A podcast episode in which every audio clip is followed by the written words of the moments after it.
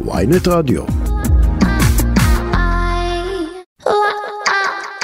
עכשיו בוויינט רדיו, ברשת עם בר שמור.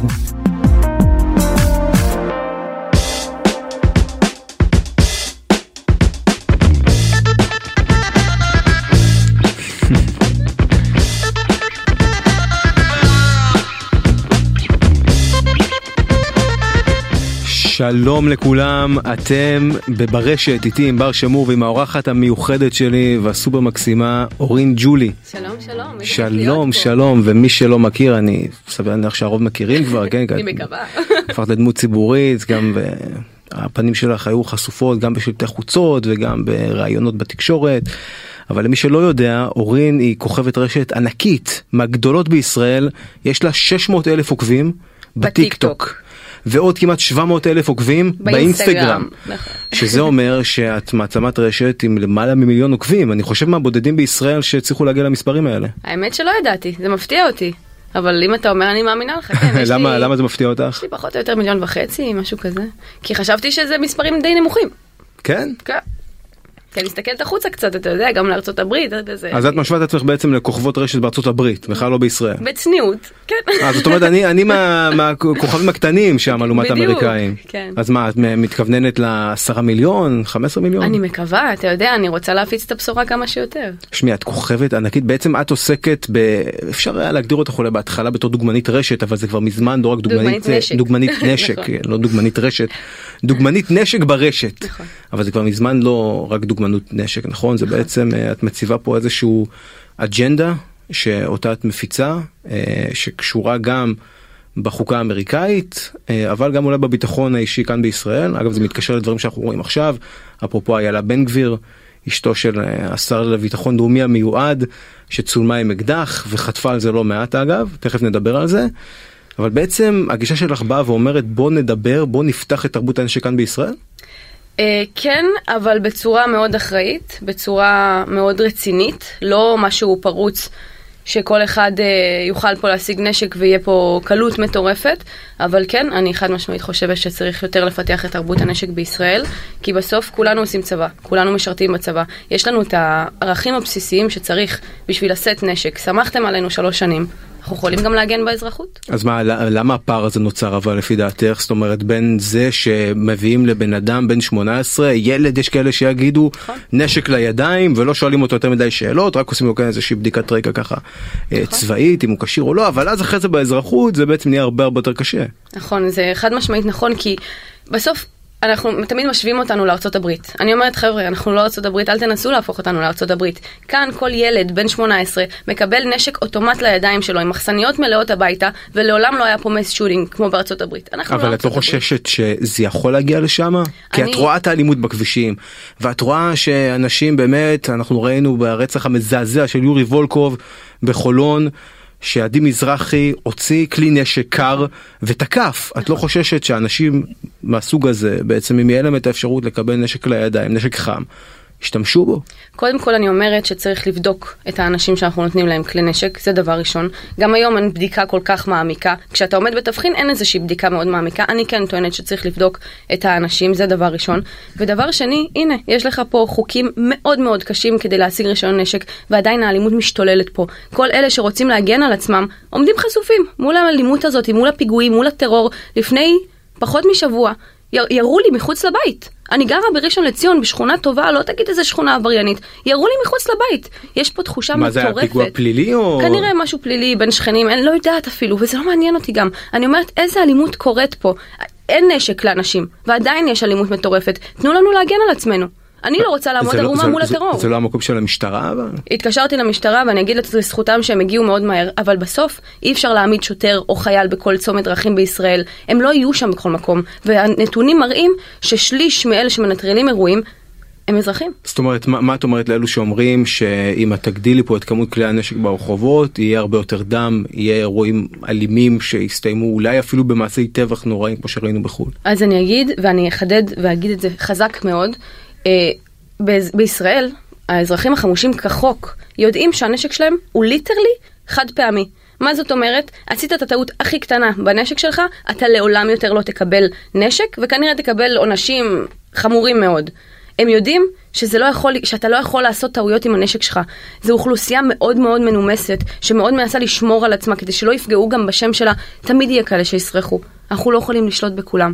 אבל בסוף, מה אנחנו מבקשים? זה לא צמצום סיכונים? אבל. ממש לא. אתה רואה, יש לך, כרגע אין לך, יש לך 150 אלף אזרחים חמושים. יש לך פה אלימות מטורפת, גם טרור, גם פלילי.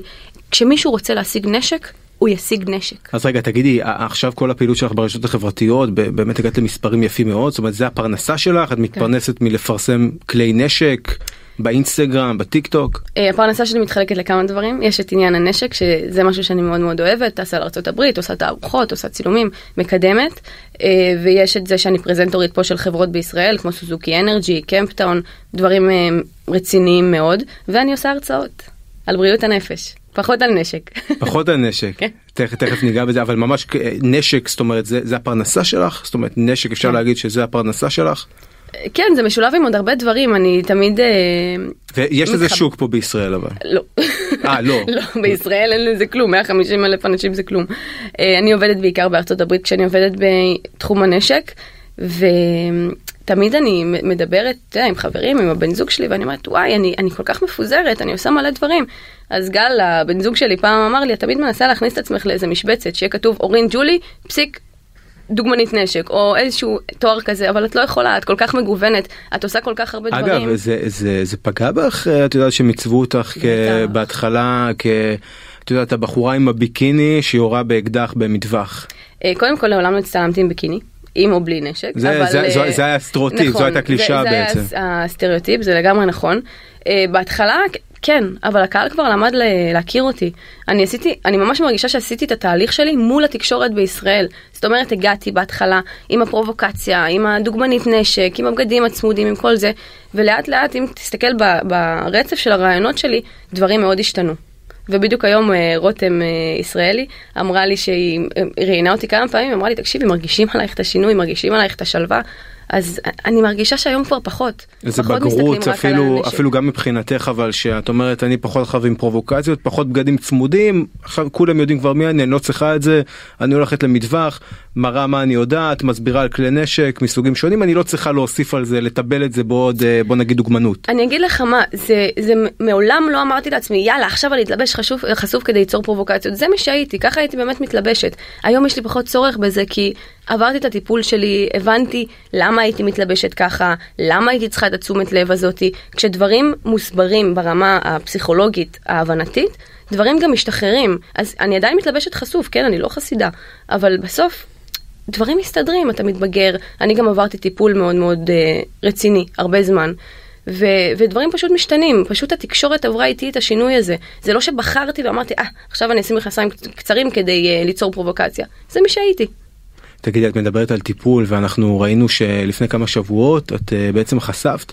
בעצם זה היה חשיפה בשלבים בוא נגיד אה, קודם כל את התראיינת לצינור זה אליך. כתבה שאנחנו עשינו נכון ואת סיפרת שם אה, על בעצם אה, ניסיון מעשה אפשר להגיד את זה כבר מעשה אונס כי כן. אז היה לך מאוד קשה נכון. להגדיר את זה ככה שאת עברת בגיל הנעורים.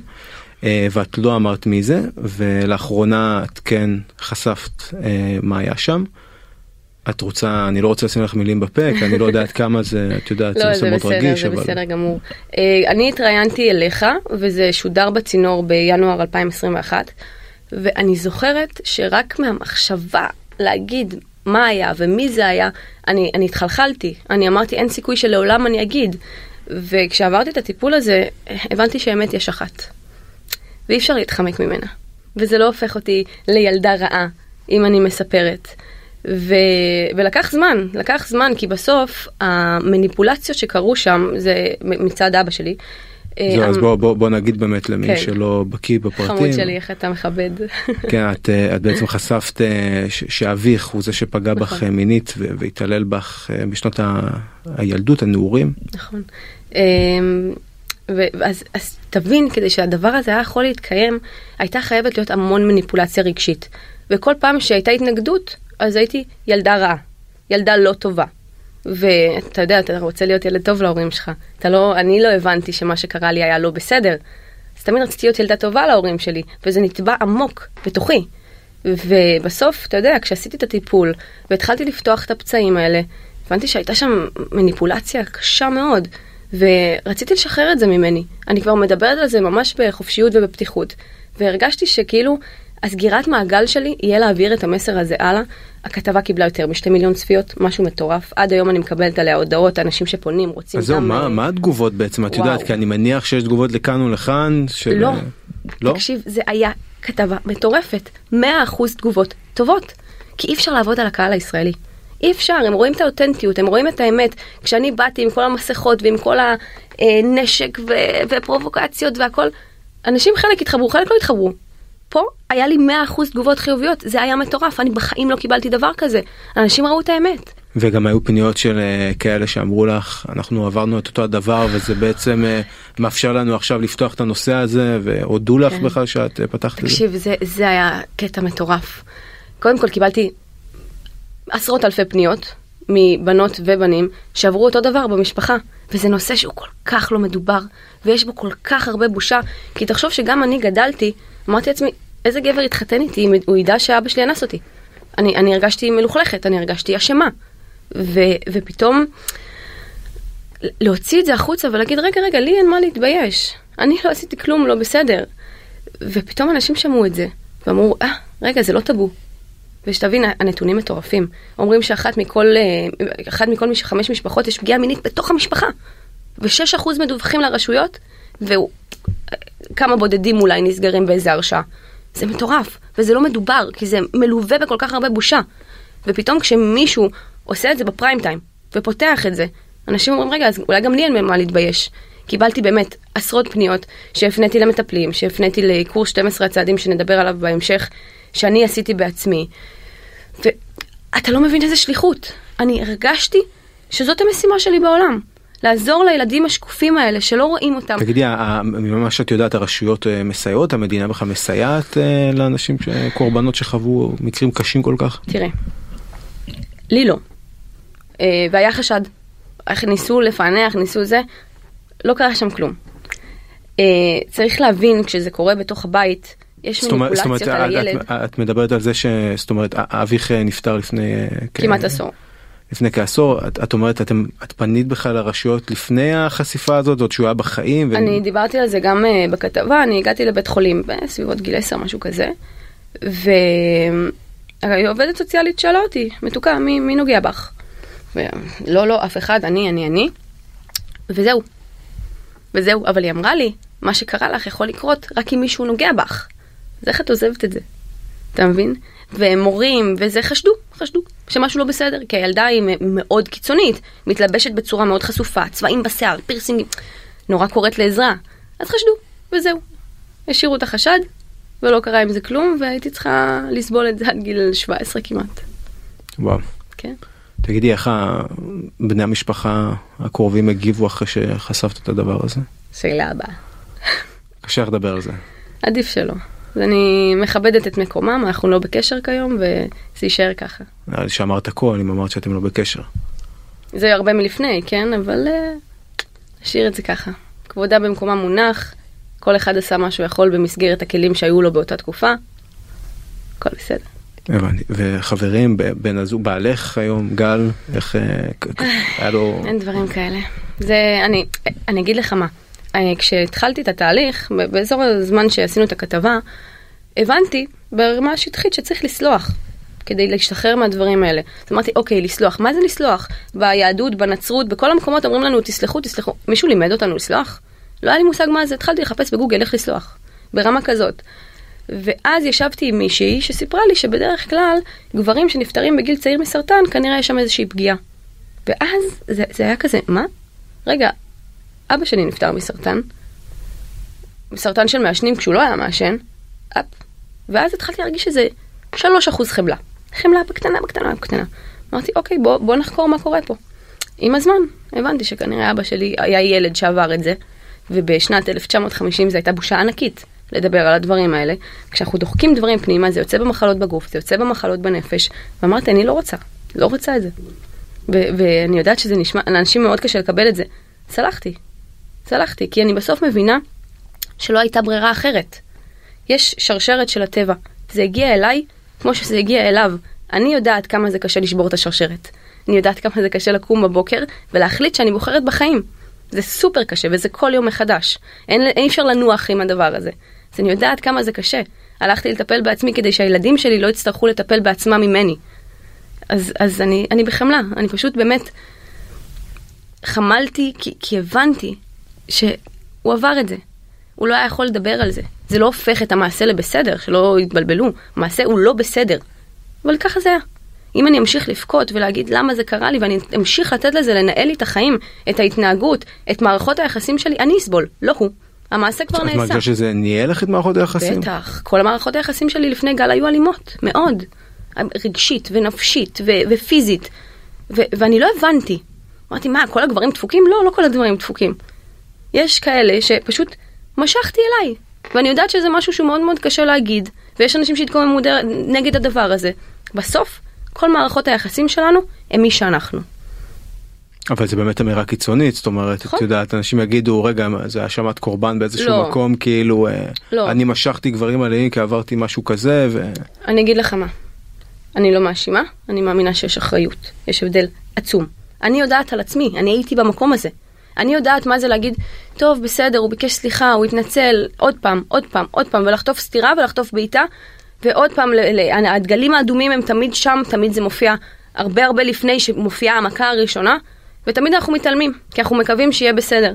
ואני תמיד אומרת, אם אתה מקווה במערכת יחסים שלך שמשהו ישתנה, אתה כנראה במקום הלא נכון. אני יכולה להגיד לך שהיום אין לי תקווה בזוגיות עם גל שכלום ישתנה. כן, אה, עובדים על דברים, משתפרים ביחד, גודלים ביחד, אבל אין לי תקווה שהוא ישתנה.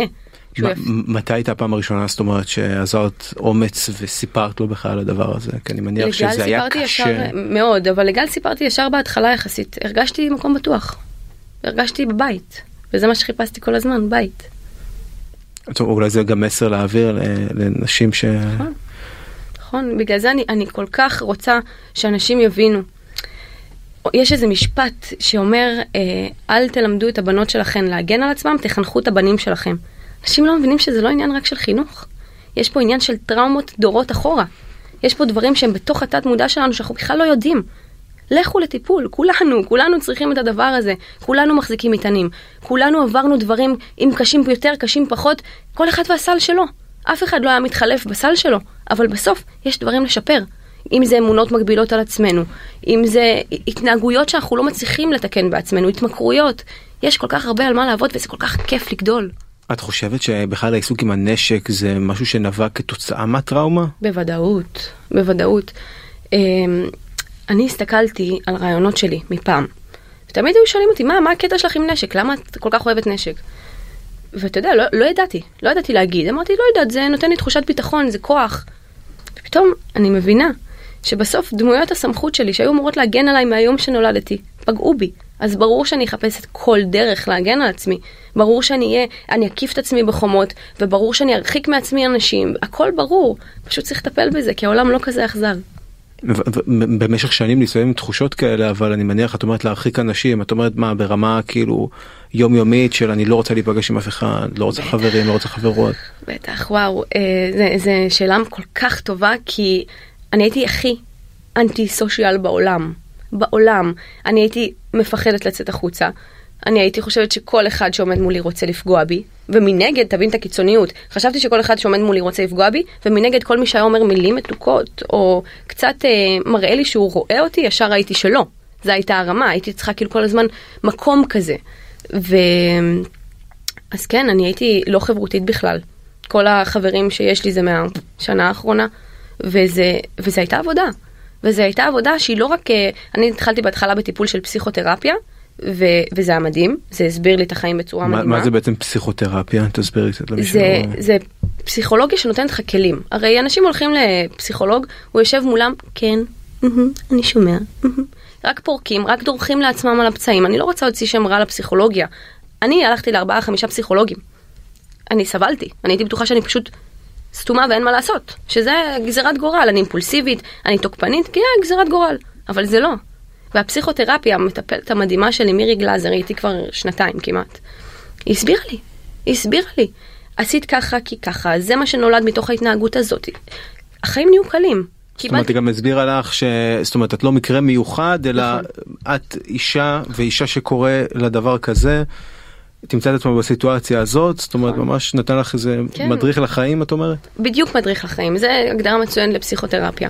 ואז אחרי בערך שנה של פסיכותרפיה, הרגשתי שיש עוד דברים שאני רוצה לחקור ועוד דברים שאני רוצה ללמוד על עצמי. והלכתי לטיפול שנקרא EMID, שזה תרפיה בתנועות עיניים. כי בסוף טראומה היא איזשהו זיכרון שהמוח נותן לו אינטרפטציה מאוד מאוד שלילית. והדבר הזה עובד על המוח ונותן לאותו זיכרון אינטרפטציה ניטרלית. זה זיכרון, אתה מוציא ממנו את האשמה, את הבושה. ותקשיב, עשיתי את הטיפול הזה איזה ארבעה חודשים, זה טיפול מאוד מאוד אגרסיבי, היה מאוד קשה.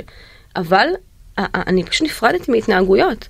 הביישנות החברתית שלי, ברגע שהתנתקתי מהבושה שהייתה בתוך הסיטואציה, התנתקתי מהביישנות. כבר אין לי בעיה לפגוש אנשים ולהכיר ולדבר, ואני סומכת על כולם. אנשים לא מבינים איך אני אומרת את זה, אני סומכת על כולם. כן, זה לא זה לא הצד השני של המטבע, זה לא את יודעת. לא, אה, פשוט כי אני בן אדם בלי סודות. אני בן אדם בלי סודות. לאנשים אין איזה כוח לפגוע עליי, כי אני... אני לא חושדת יותר. אני לא אה, נכנסת לסרטים של וואי, מה יעשו לי עם זה. אני יודעת להתמודד עם דברים. אם יש לי ריב עם חברה, אנחנו נשב ונפתור את זה. אם יש לי ויכוח עם גל, אנחנו יורדים לעומק, לשורש העניין, פותרים את זה. הכל פתיר. אנשים לא מבינים כמה הכל פתיר, כי, כי עכשיו אשתך צועקת עליך, תוריד את הזבל. אתה לא מוריד את הזבל. עושה לך סרטים, אתה לא מבין מה היא רוצה ממני, כולה לא הורדתי את הזבל. כנראה שאתה לא מספיק מחזר אחריה. כנראה שאתה לא מספיק רואה אותה, כי בסוף, מה שמפעיל אותנו זה הילד הפנימי הקטן הזה, הפגוע, שלא ראו אותו, שעבר חרם, שעבר התעללות, ואנחנו לא מבינים את זה. אם היינו מבינים את, ה, את מקור הכאב, היינו מצליחים לנתק את הדרמה ממה שאנחנו עושים. אבל זה נשמע לי נורא נורא קשה, את יודעת. לפתוח את כל הפצעים האלה ועוד לדבר עליהם ככה בפתיחות, את יודעת, מעט מאוד אנשים, אם בכלל, מוכנים להכניס אותם לסיטואציה הזאת. יש שתי אופציות. או שתעבוד על עצמך, או שתעבוד על עצמך. והאופציה הראשונה, ללכת לטיפול ובאמת לעבוד על עצמך, שזה קשה, אני לא אומרת שזה קל. היו לי לילות שצרחתי, אלוהים, למה אני? אני לא מסוגלת לעבור את זה יותר. היום אני יכולה להגיד לך שזה היה משתלם. אחרי שנתיים של תהליך לא פשוט בכלל, אני יכולה להגיד לך שזה היה משתלם. טוב לי, שקט לי, נעים לי, השלווה גרה בי. אני לא יותר בסרטים, והראש לא עובד על 200, כי אני הכל מטפלת. אבל משהו- זה לא, זה לא, סליחה על השאלה אולי כן. החודרנית טיפה, אבל זה, זה רק אה, טיפול, אה, זאת אומרת, אה, של לדבר ולפתוח, שזה גם טיפול תרופתי וטיפול... לא. אז אני, אני נגד תרופות, בהגדרה אני נגד תרופות. אני חושבת שפסיכיאטרים פשוט נותנים תרופות לכל אחד כי הם לא רוצים להתמודד, כי הם לא רוצים אולי להעביר אולי את יש אבל התהליך. מקרים אבל צריך להגיד בסוגריים כן שמבחינת העולם הרפואי אז יש מקרים שחייבים לטפל בתרופות וחייבים אה, אני את אומרת פה זה לא נכנסת המקרה לזה. אבל אני פחות נכנסת לזה כי אני יכולה להגיד לך שאני עברתי פוסט טראומה מורכבת. אני מבחינת פסיכיאטרים הייתי צריכה לקחת המוני כדורים והנה אני עומדת מולך כשמעולם לא לקחתי ציפרלקס, רסקיו, מעולם. כי אם אנחנו עובדים על עצמנו, תהליך עומק, נכנסים לשורש הבעיה, אנחנו יכולים לטפל בהרבה דברים. אני לא נכנסת לחיים של כל אחד, ומי שרוצה לקחת, שייקח, זה יכול לעזור, זה יכול לרומם את המצב רוח, זה יכול לעזור נקודתית. אבל בסוף, אם אתה לא עובד על עצמך, ועובד על הפצעים האלה, שום תרופה לא תעזור. תגידי הצבא את היית לוחמת בצה"ל הצבא היה מודע לדברים האלה לא. נשמע שכאילו לא היה מגייס אותך בכלל במיוחד לא לתפקיד לחימה עם אה, יכול מאוד להיות, אתה יודע? יכול מאוד להיות. אני פשוט הייתי שומרת סודות כל כך טוב, שאף אחד לא ידע. אז כן, אז הייתי קצת אימפולסיבית, קורבנית, אבל אתה יודע, לא משהו שיכול למנוע ממני להיות לוחמת.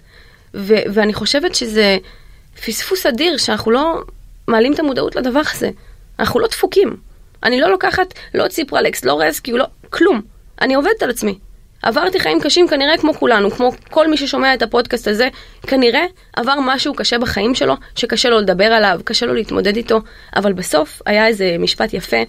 הלכתי למטפלת שלי וצרחתי לה, למה אני צריכה לעבור את זה עוד פעם? למה אני צריכה להתמודד עם זה עוד פעם? מה להציף את הזיכרון כן, כן, זה היה קשה. אז, אז היא אומרת לי, אם את עכשיו בוחרת לפ- לפגוש את זה, יכאב לך כמה חודשים, יהיה מאוד מאוד קשה. אם את לא בוחרת לפגוש את זה, זה יפגוש אותך בכל סיטואציה בחיים שלך. וזה נכון. זה היה מנהל לי את הבוקר, את הערב, את הצו... הכל. אני לא הייתי ישנה בלילות. אני הייתי אוכלת מאוד מאוד לא טוב. לא הייתי מצליחה בכלל לשלוט ברצון שלי לאכול, או ברצון שלי לעשות דברים שמזיקים. ופתאום אני מבינה מאיפה זה נולד. אז, אז החיים פשוט נהיים הרבה יותר קלים. עכשיו את אה, סיימת בדיוק קורס קצינים נכון. חריג מאוד כן אה, בגיל אה, 28 שמונה. כן. להיכנס בעצם לקורס קצינים כשאת בעצם במילואים ולקבל אה, דרגות על הכתף. וואו, קרה בקורס קצינים הזה משהו מדהים. אני פתחתי את הסיפור ממש ביומיים שלושה הראשונים של הקורס קצינים, ויום אחרי זה המפקד שלי אמר משהו יפה. הוא אמר, מה זה מפקד ביניכם? אז כל אחד אמר, כריזמה, זה זה. אז הוא אמר, בעיניי מפקד זה מישהו שיש לו זהות. מי שיודע מי הוא, יכול להוביל את החיילים שלו, את האנשים שלו, לכל מקום. אמרתי, וואו, איזה מדהים שזה קרה בדיוק עכשיו. כל מה שעשיתי בשנתיים האחרונות זה לבנות את הזהות שלי. אני בדיוק מעבירה את המסר הלאה ומקבלת את האסמכתה לזה שבניתי את הזהות שלי. שאני עכשיו הולכת להוביל אנשים, מחלקת חילוץ במילואים, זה חס וחלילה אם תהיה מלחמה, אנחנו נהיה שם. ואני יודעת שאני מסוגלת. אני לא הייתי מסוגלת לעשות את זה לפני עשור. זה תפקיד רציני מאוד, התפקיד מאוד, הזה. מאוד. ואני מתקדמת, אני מתכוונת להתקדם, אז כן. וואו. כן. עכשיו יש בשיח נורא הרבה דיון בכלל על אה, האם צריך לוחמות בצה"ל אחר הממשלה החדשה שמענו אבי מעוז בכלל מפלגה של סמוטריץ' הם לא רוצים לשמוע בכלל על אה, לא הלוחמות בטנקים ולא הלוחמות בכלל מדהים. מה, מה את חושבת על השיח אני, הזה? אני אישית חושבת שזה מדהים. שנת 2022 וגברים עדיין מרשים לעצמם להתדיין על אם נשים יהיו או נשים לא יהיו. מי אתם בכלל? מי אתם? עם כל הכבוד לכל מה שעשיתם, לא עשיתם, לא מעניין אותי מי אתם שתחליטו עליי. מי אתם שתחליטו על הבנות שלי. אם אני רוצה להיות ביחידה מיוחדת ואני מוכיחה את המסוגלות כדי לא להוריד את הרמה ביחידה כמו שאוהבים להגיד הטוקבקים, אה, אז מי אתם? מי אתם שתגידו לי יכולה לא יכולה? אני בוחרת לאן אני רוצה ללכת, כמו שאתה יכול לבחור בצבא לאיזה תפקיד שאתה רוצה כי אתה גבר, אותו דבר אני. זאת אומרת את לא נפלת עכשיו בקורס קצונה מעמיתייך הגב- הגברים וקיבלת ציונים פחות טובים או לא התמודדת עם קשיים פיזיים מסוימים נכון? לא, אני... נראה לי תקשיב, את יצאת מצטיינת שמה. הלוואי, לא, אני יותר מדי מפוזרת. אבל, אה, אבל אה, קודם כל, אה, יש לנו שתי מצטיינות, בנות, ומצטיין אחד. אוקיי, זה דבר ראשון, רק שתדעו. אוקיי. ו, ותקשיב, זה, זה לא, זה, זה לא. זה לא, יש בנות שיכולות, יש בנות שלא יכולות, יש בנים שיכולים ויש בנים שלא יכולים. אנחנו בני אדם. תפתחו את התפקידים לכולם, תראו איזה דבר יפה קורה. גם בתוך הטנק זאת אומרת שילוב כן. אה, זה לא הנה, יוביל הפיילוט ל- הוכיח את עצמו. הפיילוט הוכיח את עצמו. פתחו, עכשיו פותחים 669, פותחים יהלום, זה תקדימי, אנחנו נעשה את המהפכה. אבי מעוז, סמוטריץ', עם כל הכבוד לכם. אתם לא תעצרו את המהפכה, זה אמירה חזקה. חד משמעית. אגב אה, דיברתי עם מישהו מ... אגב היית מגדירה את עצמך כיותר ימנית או שמאל במפה הפוליטית? אה? לא, אני לא, לא נכנסת להגדרות האלה. כי מאוד מגדירים מאוד קשה. אותך בתור ימנית בגלל כאילו העיסוק בנשק יכולים ובתרבות נשק. להגדיר אותי איך שהם רוצים, אני לא יודעת איך להגדיר את עצמי, כי אני מוצאת את עצמי בכל מיני תחומים במקומות אחרים. אז אני לא אוהבת להיכנס להגדרות, אני אוהבת את המדינה שלי, אני אוהבת את העם אני, שלי. אני יודע אבל שיש לך קשרים מאוד טובים עם אנשים בליכוד. נכון. את דיברת עם, אה, עם האנשים האלה ואמרת להם תקשיבו מה קורה פה אתם הולכים להקים ממשלה בעצם עם אנשים שמתנגדים לי בתור קצינה בצה"ל עכשיו אני כמה שאני מגויסת למען המדינה וכמה שאני נלחמת אז- אתם אז- מרכיבים את הממשלה. נכון, אבל אני, אני, אני אגיד לך מה, זה לא יעזור, אוקיי? תמיד יהיו כאלה שירצו, כאלה שלא ירצו, אנחנו נעמוד מולם. אנחנו נעמוד מול כל אלה שאומרים נשים יכולות, לא יכולות, אתם לא תחליטו עליי. אם אני מוכיחה, מבח- מבחינה תוצאתית, במבחנים, שאני מסוגלת, אתם לא תחליטו עליי.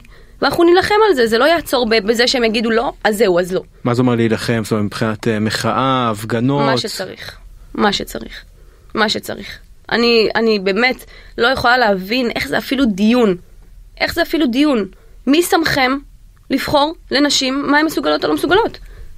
יאללה, כאילו, יצאנו מהפטריארכיה, אנחנו מנסים לצאת מהפטריארכיה. די, כמה אתם מפחדים מנשים? זה, זה השאלה שעוברת לי בראש. כמה אתם מפחדים מנשים שאתם כל כך מפחדים שהן תהיינה בעמדות מפתח? שהן תהיינה לוחמות, קצינות, בכנסת, בממשלה. כמה אתם מפחדים? רמטכ"לית אישה משהו שאת אה, חושבת חלום עליו? שלי, חלום שלי, חלום, חלום, חד משמעית, חד משמעית. יש נשים שמסוגלות ויש כאלה שלא. אותו דבר הגברים. זה, זה הקטע. אנחנו בני אדם, אנחנו עד לפני 20 שנה לא האמנו שבכלל אישה יכולה להיות בחילוץ והצלה, או יכולה להיות בקרקל, או יכולה להיות במקומות כאלה. אנחנו מוכיחות את עצמנו. כי בסוף גם הדיכוי אה, כל כך חזק, שנשים בעצמן לא חושבות שהן יכולות. הן יכולות.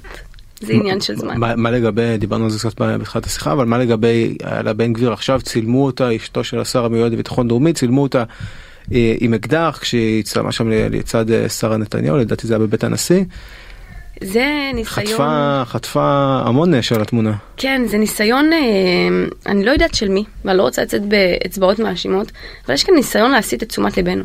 באמת. איילה בן גביר, אישה, אימא, שגרה בקריית ארבע, שבעלה הוא אחד האנשים המאוימים במדינה, שעד לפני כמה, שלושה שבועות, חודש, היה לו יריות מחוץ לבית, נושאת אקדח, כחוק. מה הסיפור? מה אתם כל כך בשוק? זה לגמרי הגיוני, זה לגמרי לגיטימי. ויש לנו פה פיגועים.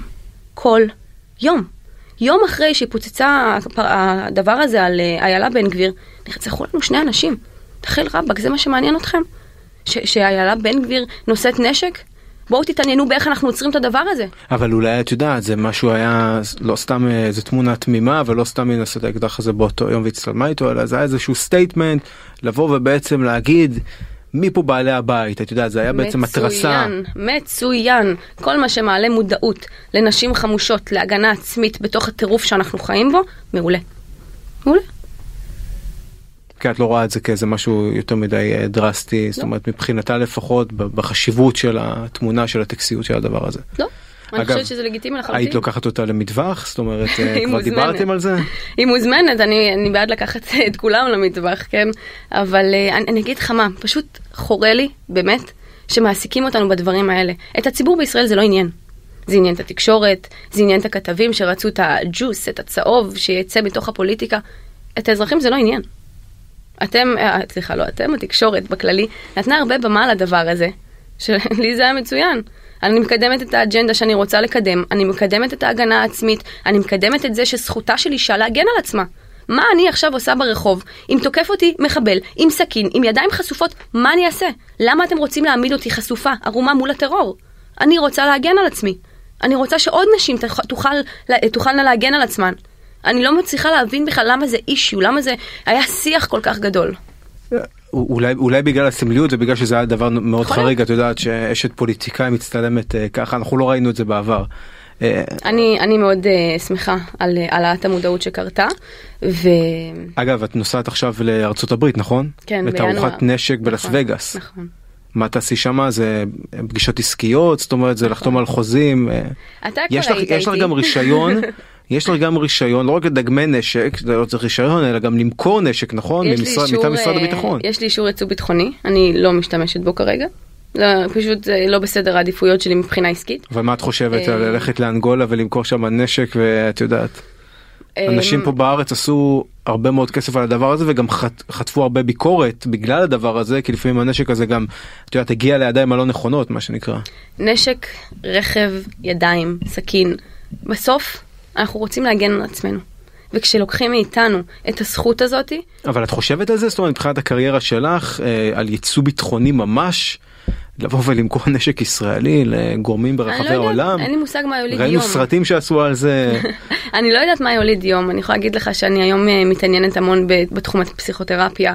אני רוצה להפיץ את הבשורה על עניין בריאות הנפש, שלי מאוד מאוד חשוב. זה תמיד ישתלב ביחד עם הנשק, אבל כרגע אני שמה את הפוקוס שלי יותר על אה, עניין הפסיכותרפיה. אבל בסופו של דבר העוקבים שלך מגיעים בגלל שהם רואים אותך עם תת מקלע במטווח ואני חושב שנכון זה רוב ה... אני מקווה שגם וגם. את אומרת שיש לך גם עוגבים חדשים ועוקבות חדשות המון. עכשיו בעקבות כל ה... המון. וואו הכתבה הזאת הכתבה של אה, חדשות 13 שחשפתי הגיעה לשתי מיליון צפיות. זה זה היה מטורף. אני באמת שמחה ש, שהדברים קרו כמו שהם קרו. מבחינת התקשורת אני אני פשוט מרגישה שאנשים כל כך מכירים אותי עכשיו, באמת, מכירים את מי שאני בלי מסכות, בלי פרובוקציות, בלי כלום, ו- ואני מרגישה את השינוי, אני מרגישה את התגובות, אני, אני רואה את התגובות של אנשים ברחוב, כיף לי. השאלה, את, את היית רוצה אבל לראות את הילדים שלך, נול, את יודעת, חיים ונולדים לתוך עולם, כן, טפו טפו, כן, חמסה חמסה. נולדים לתוך מדינה שיש בה אה, אנשים שנושאים אקדח ככה ברחוב ש, שהם לא על מדים את יודעת סתם אזרחים זה מה שהיית רוצה לראות כאילו את יודעת זה, אני חושב שעל זה רוב ההורים חושבים כשהם מסתכלים עלייך כאילו אוקיי יכול להיות שלנו זה בסדר אנחנו אנשים מבוגרים אבל ילדים יתחילו לראות אנשים נושאים אקדחים את יודעת בכל אני מקום. אני מעדיפה שילדיי יראו אנשים שמסוגלים להגן על עצמם מאשר שיהיו קורבנות לטרור לאלימות. לחלוטין. מחקרית אבל, את אומרת, אני יודעת בוודאות שזה יציל פה אנשים ממוות? זאת אומרת... ברור, ברור. שליש מאלה שמנטרלים אירועים של פח"ע זה אזרחים חמושים. לפני שבועיים היה איזה סרטון שבחור שולף סכין, יוצא לדקור מישהו, ואזרח חמוש עוצר אותו. זה, זה מטורף. נכון, זה היה בכביש 431. אה, משהו כזה, אני לא סגורה בדיוק על פרטי המקרה, אבל... זה היה מקרה מלפני שנה שפורסם, הסרטון שלו פורסם עוד לא, פעם. לא ידעתי כן. את זה, חשבתי שזה טרי, אה, אבל ת, תראה איזה כוח יש לאנשים שרוצים להגן על עצמם. מה היינו אחרת עושים? הבן אדם כנראה היה נדקר על, על ידי אותו ארס עבריין שרוצה לדקור.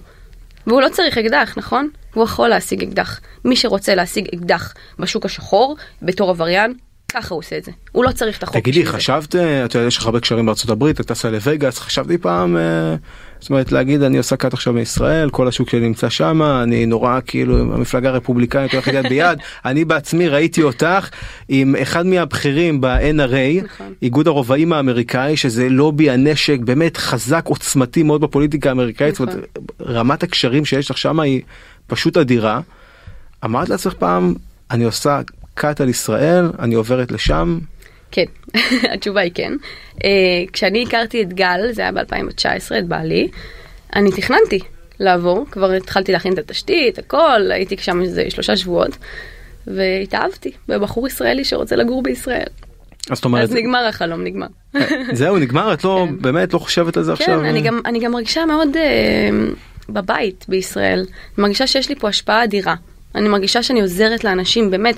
אם אתה, קיבלתי כל כך הרבה אנש, הודעות מאנשים שהלכו לטיפול בזכותי, שפנו לעזרה בזכותי. בא לי לקדם את הדבר הזה הרבה יותר.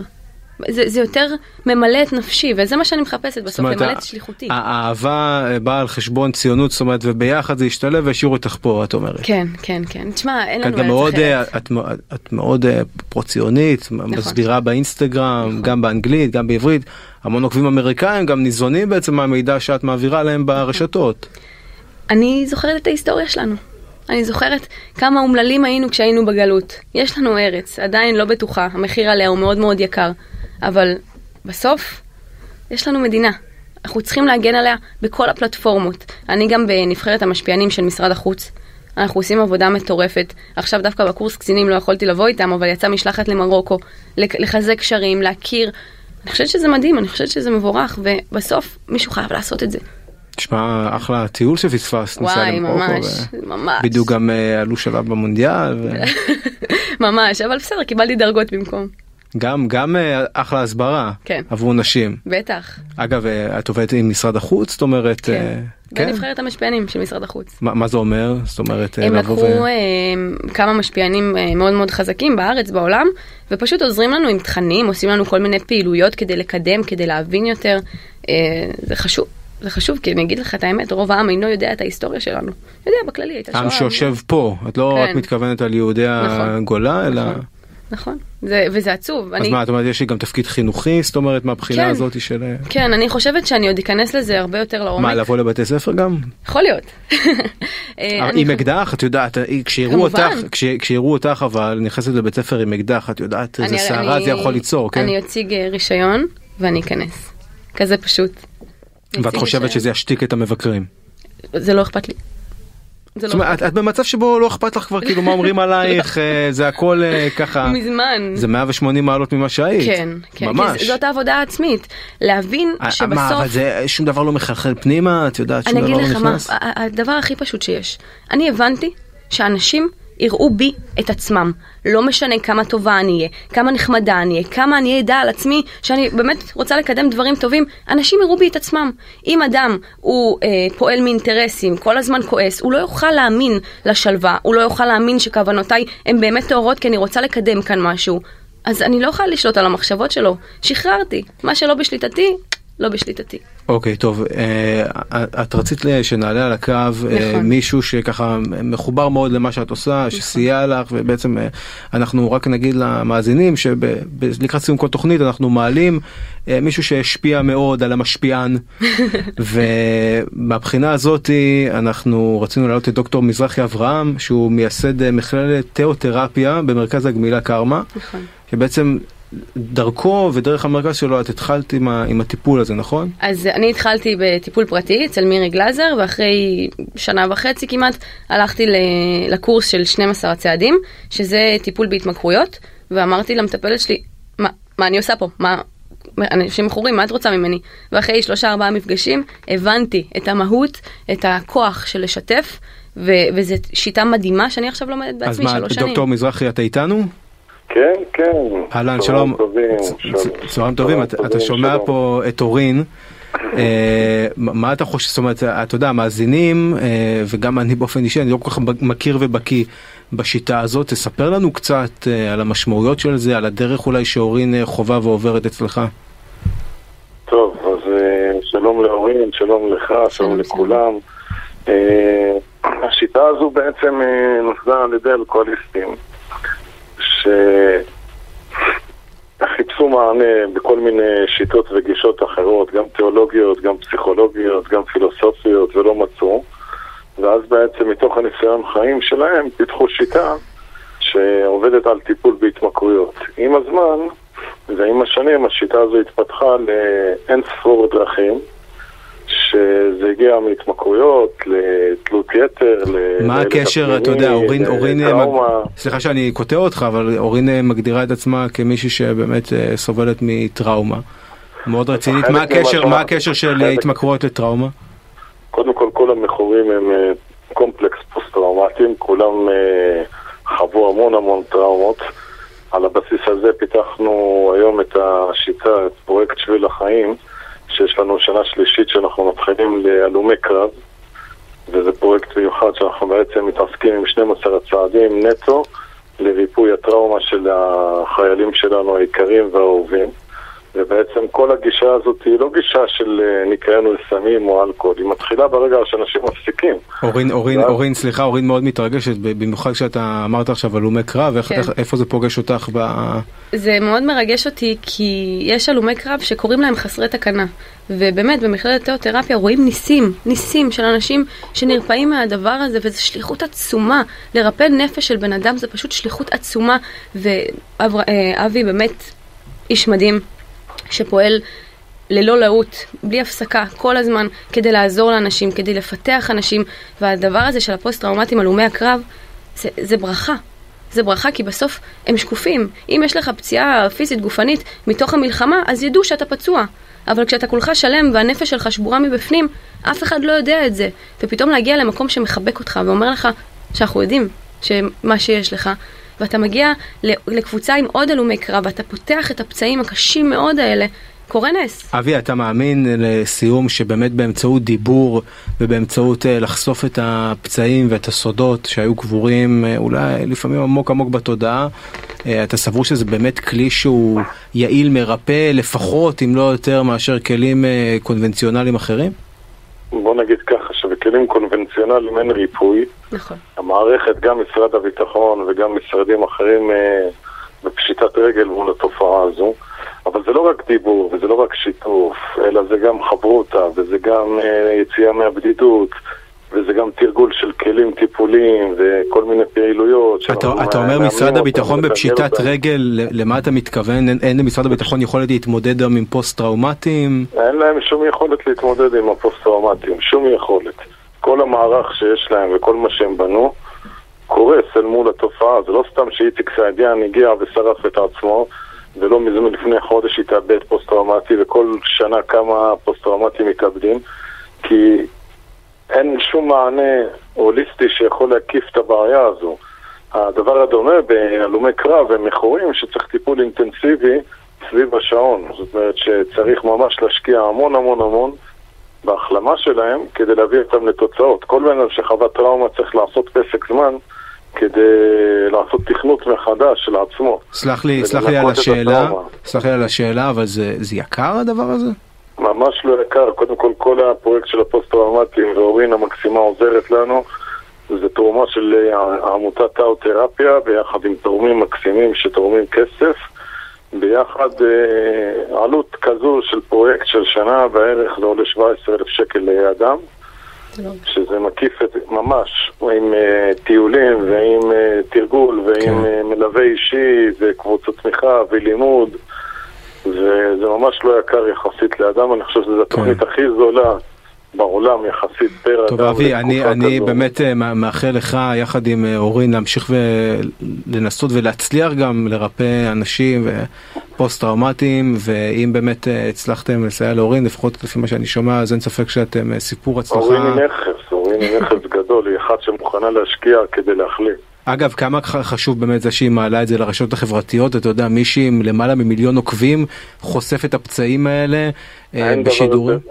אין דבר יותר חשוב מזה, שיש לה אומץ לחשוף דבר כזה שהוא סודי סודות, של דברים שאנשים נורא מתביישים להעלות את זה. כן, ואני חושב שהיא עושה שירות לאנושות, לא רק בארץ, בכלל לאנושות כולה. כן. שיש לה אומץ גם לשים את זה וגם לעשות עם זה עבודה וגם לפתח סליחה וחמלה. היא בכלל, היא ישות רוחנית מיוחדת. מיוחדת את- ואני מקווה שהיא תיתן השראה לאחרים ללכת כל הזמן, כל הקופה, עד הסוף. כדי להחלים ולהבריא. אמן. טוב, דוקטור אה, מזרחי, המון המון תודה שהצטרפת אלינו, ואני מאחל לך. המון בהצלחה. זה. מרגש. אותך הדברים האלה שהוא אמר. מאוד, מאוד, כי, כי אני יודעת שיש שליחות בדבר הזה. אני מרגישה שהמשימה הכי חשובה שלי היא להיות חלק מריפוי העולם, באמת. כי, כי לא מדברים על הדברים האלה. ואם יש לנו רשת חברתית וכולם דבוקים כבר לטלפון, בוא נראה להם את האמת. בוא נפתח את הפצעים, אין לכם ממה לפחד. כולנו עברנו דברים קשים. זה לא אשמתכם ומגיע לכם לחיות חיים טובים. מגיע לכם את השקט הפנימי. זה, זה מדהים בעיניי. אני רואה פה אולי כדאי שמישהו יביא לה כוס מים רגע, מישהו מההפקה רגע. זה, כי זה, זה, זה מרגש אותי. זה באמת, רואים ניסים, רואים ניסים, אנשים שהיו מכורים או לא מסוגלים יש, לעשות יש מקרה כלום. עכשיו שאת אה, ככה סייעת ואת ממש... וואי, אה, יש, יש במכללת אה, תיאותרפיה לפחות איזה חמישה אנשים שאני יודעת עליהם שהגיעו בעקבות הכתבה שלי, שהגיעו ל-12 הצעדים. אבל גם כשאת מסייעת להם ואת רואה את התהליך שהם עוברים שם יחד לא, איתך? אני לא מסייעת, אני לא מטפלת, אני מפנה למטפלים. אני, אני- אתה יודע, אנשים אה, מאוד רוצים לדבר איתי על הדברים האלה מתוך מקום של הזדהות ומתוך מקום שהם מבינים שאני כנראה אבין אותם, אבל אני לא מטפלת. אה, ואני באמת משתדלת לענות לכולם ולהפנות אותם למקומות המתאימים, אבל אה, אני לא נכנסת אה, לפרטים. ואת יודעת תוכניות לעתיד, זאת אומרת זה מה שאת תרצי לעסוק בו, את uh, מתחילה שם קורסים ואת אומרת אני אהפוך למדריכה של הדבר הזה. אני... אני לא יודעת מה יוליד יום, אבל אני כן יודעת שאני רוצה לעסוק עד סוף חיי בריפוי העולם. לכן אה, יש לי את ההרצאה שעכשיו אני מתחילה להריץ, קוראים לזה נפש לוחמת. ו... וזה משהו שאני מאוד מאוד רוצה לעשות, ללכת לבתי ספר וארגונים ולהגיד לאנשים, אפשר אחרת, נשבעת לכם שאפשר אחרת. ו... וזה משהו שאני מאוד רוצה לעסוק בו. אני רוצה גם לעשות תוכנית משלי, אני עובדת על איזשהו משהו, ואני רוצה להמשיך לעסוק בדבר הזה כל חיים, זאת אומרת לעד. לעד. גם הכשרות מקצועיות אני מניח כן, שעוברים כן. כל הזמן בדבר הזה. כי ו- תמיד יש מה לגלות. אבל זה לא תמיד. פשוט את יודעת להיחשף כל הפעם לסיפורים קשים של אנשים אחרים זה נכון. אבל אם לא נחשף, זה יהיה עוד יותר קשה. וזה יפתח עוד מחלות, וזה ימשיך לעבור דורות קדימה. בוא נשבור את השרשרת. טוב אורין אני מאוד מאוד מודה לך תודה היה רבה. מרתק אה, ומאוד נאחל לך את יודעת שתטוסי לווגאס ותסגרי חוזים אה, חוזה עתק. כשאני אביא ילדים יפים, הנה, פה כוס מים הביאו לך פה. תודה רבה. אה, אני רוצה להרחיב את המשפחה. עם בעלי החתיך, אהבת חיי. יש כבר דיבור על זה? אנחנו תמיד מדברים על זה. זה, זה היה ברור מ-day one שזה מה שאנחנו רוצים לעשות כשאנחנו ביחד. אה, מה וכן, מה זה- בתכנון? שניים שלושה ארבעה? חמישה. חמישה באמת? כן, אתה יודע, אם אפשר קצת יותר אז אין בעיה. לא אכפת לך? לא. מה את אומרת? כן, הוא זה יודע אבל. ברור. אה, אוקיי. אה, בהתחלה זה היה הפוך, אתה יודע, הוא מאוד מאוד רצה ואני הייתי אנטי בגלל הטראומות שלי, אמרתי אין מצב שאני מביאה ילדים, אין סיכוי. אבל אה, כן, בעזרת השם. טוב יאללה חמישה ילדים. ועוד יוסיף ויתגלה. מתחילים עכשיו או. זה עוד... אה, חכה רגע. חכה רגע. אוקיי אורין ג'ולי המון המון תודה. תודה רבה. היה מרתק ומרגש ואנחנו נתראה כאן בתוכנית הבאה של ברשת ואני רוצה להגיד תודה לאליה גנה עורכת התוכנית ולמפיקה יובל כהן ולטכנאי השידור שלנו עמרי זינגר. לא, זה לא עמרי זינגר. מור אוספלד, אוקיי, החליפה את אה, עמרי, תודה רבה לך ותודה רבה לכל המערכת. תודה אורין, רבה. המון המון תודה, אנחנו נהיה כאן בשבוע הבא עם עוד אורח ברשת, איתי, בר שמור, תודה רבה.